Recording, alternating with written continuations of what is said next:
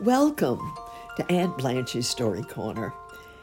I've got a few more stories from Secrets from Field and Forest by John Calvin Reid that I'd like to share with you.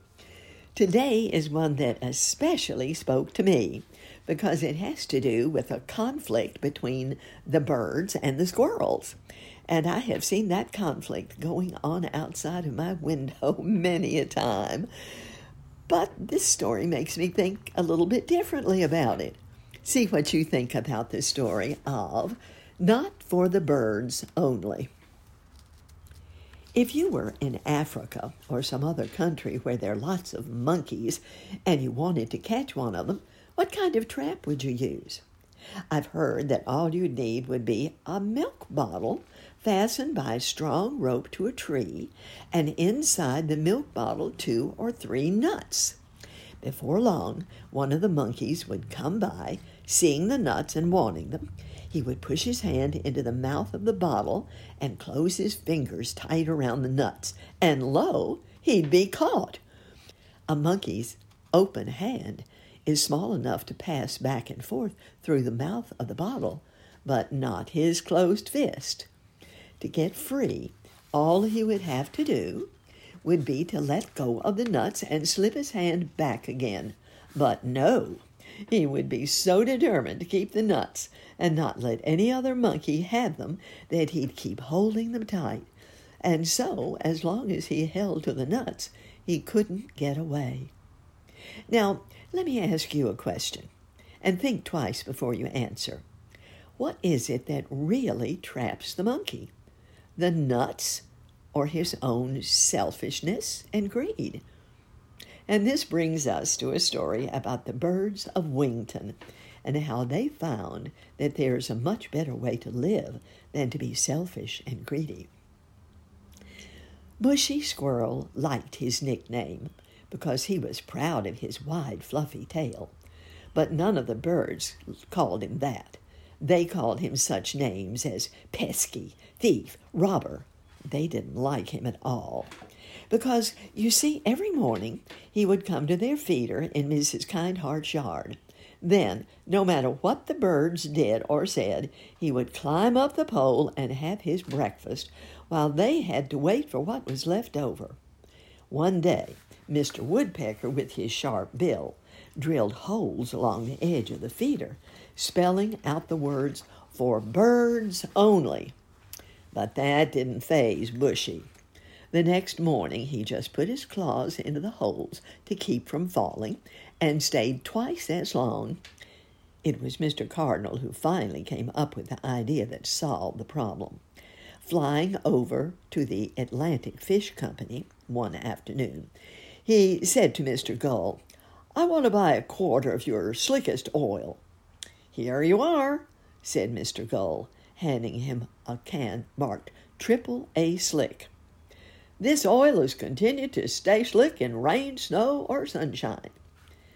Five minutes later, with a turkey feather for a brush, Mr. Cardinal was painting the pole of their bird feeder with the Triple A Slick oil. By the time he was through, almost every bird in Wington was watching, all of them chirping and chattering, all aflutter over Mr. Cardinal's clever idea. Early the next morning, they were back, hiding in the trees, waiting to see what would happen when Bushy arrived. They did not have to wait long, for just after sunup they saw him coming, hopping merrily along straight toward their feeder. When he was just three feet away, he looked up and saw that the feeder had been freshly filled the night before by Mrs. Kindheart. Then, after twitching his tail three times in joyful expectation, he leaped high into the air and onto the pole. But this time his sharp claws didn't hold. Straight downward he slid, landing with a thump on the ground below. At that point, the birds let go. They chirped, they cackled, they sang, they mocked. Try again, try again, they cried. And Bushy did. Their mocking laughter made him only more determined. He tried from a point closer to the pole, leaping higher toward the top. only to slide down the slippery pole faster and hit the ground harder than before. Again and again the same thing happened. Bushy, leaping and sliding, the birds laughing and mocking. At last he gave up and climbed to a nearby limb to rest, twitched his tail, and studied what his next move should be. Suddenly, Mrs. Woodpecker gave a loud scream, and immediately all eyes turned toward her, and then toward the cause of her scream, which turned out to be Slinky the snake. He was sliding along a limb straight toward Mrs. Woodpecker's nest in the hole of a tree nearby. By this time, Mrs. Woodpecker was in bird hysterics. Stop him! Stop him! she cried. Don't let him get my baby chicks. Several brave birds tried, some by screaming, others by dive bombing, but Slinky was clever and determined. Inch by inch, he moved closer and closer to the door of the woodpecker nest. Soon he was close enough to see inside. Licking out his tongue, and looking hungrily at the nearest of three little baby woodpeckers, he pushed in his head. Then suddenly he was hit by something from above, so hard that it felt like a ton of bricks. He lost his balance and knew he was falling, falling straight to the ground, but not until he landed did he know what had hit him. You see, while all the birds' eyes were on Slinky, Bushy had slipped around through the trees, jumping from limb to limb, and had posted himself just in time on a limb ten feet above Mrs. Woodpecker's nest. So, when Slinky's head went in, Bushy came down, dive bombing him with all his might. His sharp claws were still holding Slinky by the neck when they hit the ground, and before he let loose, he made Slinky promise to eat only flies, gnats, bugs, and mosquitoes for the rest of his life, and never, never to climb a tree or go near a bird nest again. Then, but not till then, did he let him go. As the birds listened, then watched Slinky disappear into a nearby thicket, they began to feel ashamed of the way they had treated Bushy. Flying down beside him, Mrs. Woodpecker put her wing over his shoulder as she said, How brave you are! How can I ever repay you for saving my baby chicks? Then Mr. Cardinal, speaking for all of them, invited Bushy to come and have breakfast with them. You can't climb up, but our food can fall down, he said. And the other birds, chirping and singing gratefully to Bushy, pushed choice seeds over the edge of their feeder down to the foot of the pole until he could eat not one bite more.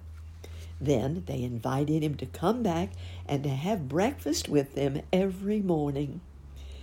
And you won't have to eat off the ground any more, Mrs. Woodpecker said.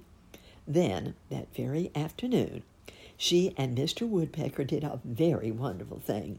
With their sharp bills, they drilled holes in the slick pole so Bushy could use them as steps and climb up to the feeder whenever he wished. But best of all, they also drilled another word in front of the sign, which completely changed its meaning. Now it reads, Not for the birds only. Dear God, we know the world and everything in it belongs to you. So all the good things we have and enjoy are your gifts to us. Help us not to forget that they are not ours to keep, but to share. Do teach us to be kind and generous to everyone, especially to those who have less than we do. Every day may we remember, until we learn how to give, we really don't know how to live. Amen. I hope you enjoyed that story as much as I do. I have a confession to make. One year, I did the very same thing to our pole that led up to our bird feeder one year. It wasn't a triple A grease, but it was some Vaseline that I rubbed on the pole And what's even worse, I confess that it was kind of funny watching the squirrel climb up the pole and slide back down. But I don't do that anymore. And one of the reasons was because I noticed that the birds and the squirrels didn't seem to mind.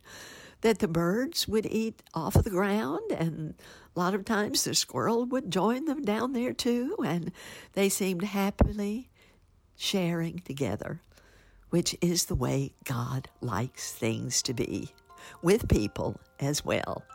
I hope you'll join me again in Aunt Blanche's Story Corner next time.